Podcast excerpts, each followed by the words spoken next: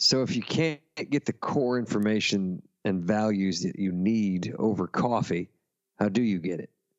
Well, I'm a very intuitive person, but charismatic, creative can fool even the best intuitive radar. They can even fool themselves.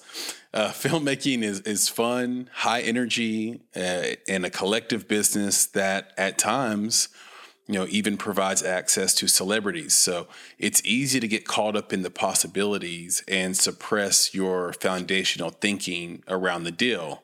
You know, things like audience, budget, cast, past successes, use of mercenaries, and strength of story, to name a few.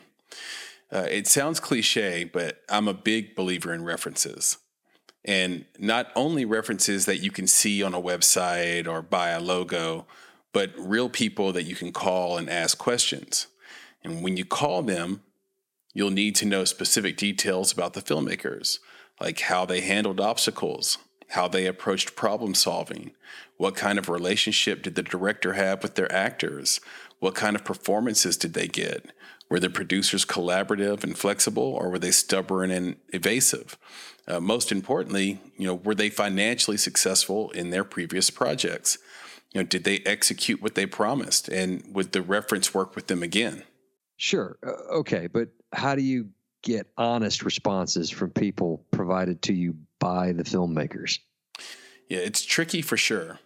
High impact questions will help, and they're hard for the reference to give you an automated response to. So, one question I like is Would you work with these filmmakers on deferment? In other words, work for free. Answering yes to that question means that they believe strongly that the project will succeed. One can avoid so much pain by taking the one small step of asking a reference Does this filmmaker or filmmaking team have any record of financial success in any creative venture?